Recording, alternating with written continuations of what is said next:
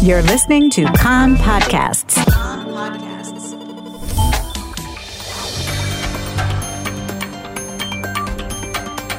You're listening to the English language news of Kan, the Israeli Public Broadcasting Corporation. Good afternoon. It's 2 p.m. in Israel, Wednesday, February the 1st, 2023. This is Nomi Segal with the top news at this hour. Sources in Iran say that a group of Kurdish rebels aided in the weekend drone attack on a weapons factory in Isfahan in central Iran under direction from a foreign intelligence agency. The sources, which are close to the Supreme National Security Council in Tehran, said that the drones and explosives used in the attack were transferred to Iran via the Kurdish enclave in Iraq. Western sources earlier claimed Israel was behind the strike on the facility. Prime Minister Benjamin Netanyahu, in an interview with CNN that aired last night, said that Israel is operating against Iran's weapons productions, but didn't directly admit involvement in the recent drone strikes in Isfahan. Netanyahu said that Israel has been taking action against certain weapons development in Iran, but refused to confirm or deny whether Israel was behind the Saturday strike. I never talk about specific operations, Netanyahu said, and every time some explosion takes place in the Middle East, Israel is blamed or given responsibility. Sometimes we are, sometimes we're not. The security establishment is coming to the conclusion that last night's incident at Tapuach Junction in Samaria, in which two IDF reservists were injured, was a traffic accident and not a car ramming attack. A Palestinian taxi hit the two soldiers, injuring them lightly and moderately. The 21-year-old driver fled the scene and later turned himself in to Israeli security forces. The driver said that the accident was caused by heavy fog at the time and poor visibility, and he fled because he was afraid the soldiers would shoot him. A senior PLO official says the diplomatic and security officials from the United States will today begin holding talks with Israel and the Palestinian Authority about Israel's offsetting of Palestinian tax funds and the entry of IDF forces into Palestinian cities and villages.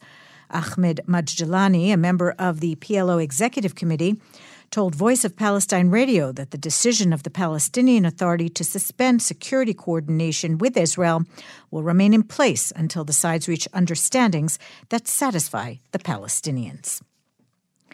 In the north, police, acting on an order signed by the defense minister, today raided the homes of the released terrorists, Karim and Maher Yunus, seizing cash and cars. The police said they were the funds for these were allegedly received from the Palestinian Authority. The two were recently released from jail after serving 40-year sentences for the murder of IDF soldier Avraham Bromberg. The chair of the Knesset Law and Constitution Committee, Knesset member Simcha Rothman, who has been presiding over the deliberations on the judicial reform, reacted to media reports that Supreme Court President Justice Esther Hayut conditioned participation in a mediation effort on the judicial reforms on a freeze to the legislative process in the Knesset during such a dialogue.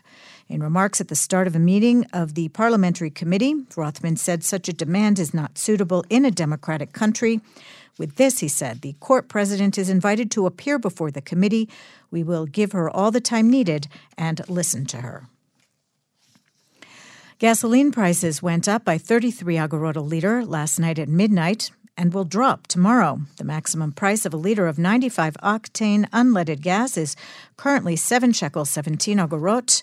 An order signed by the Finance Ministry reducing the fuel surtax will come into effect tomorrow, canceling the hike. The Michelin Guide has received the green light to come to Israel. Tourism Minister Chaim Katz instructed the professional elements in his ministry to advance signing of an agreement with the publisher of the gourmet restaurant guide. To date, several Israeli chefs have already received Michelin recognition, but only in their projects abroad. The winter weather damage. The Nature and Parks Authority says it has closed hiking trails and sites around the country due to the weather. These include trails in the north of the country and the Judean Desert. Updates can be found on the authority's website. Rains and flooding obstructed and caused damage to roads in various parts of the country. In North Tel Aviv, a large pothole opened on Propes Street. Police blocked the road. Road 65 in the north toward Umm al-Fahim was also blocked due to flooding.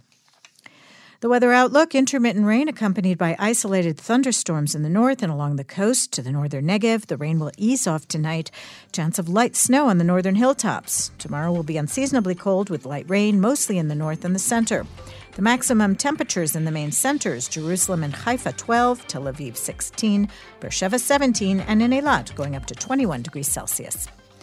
That's the news from Kan Reka, the Israeli Public Broadcasting Corporation. Join us at 8 p.m. Israel time for our one-hour news program. You can tune in at 101.3 FM, the Kan website, and the Kan English Facebook page.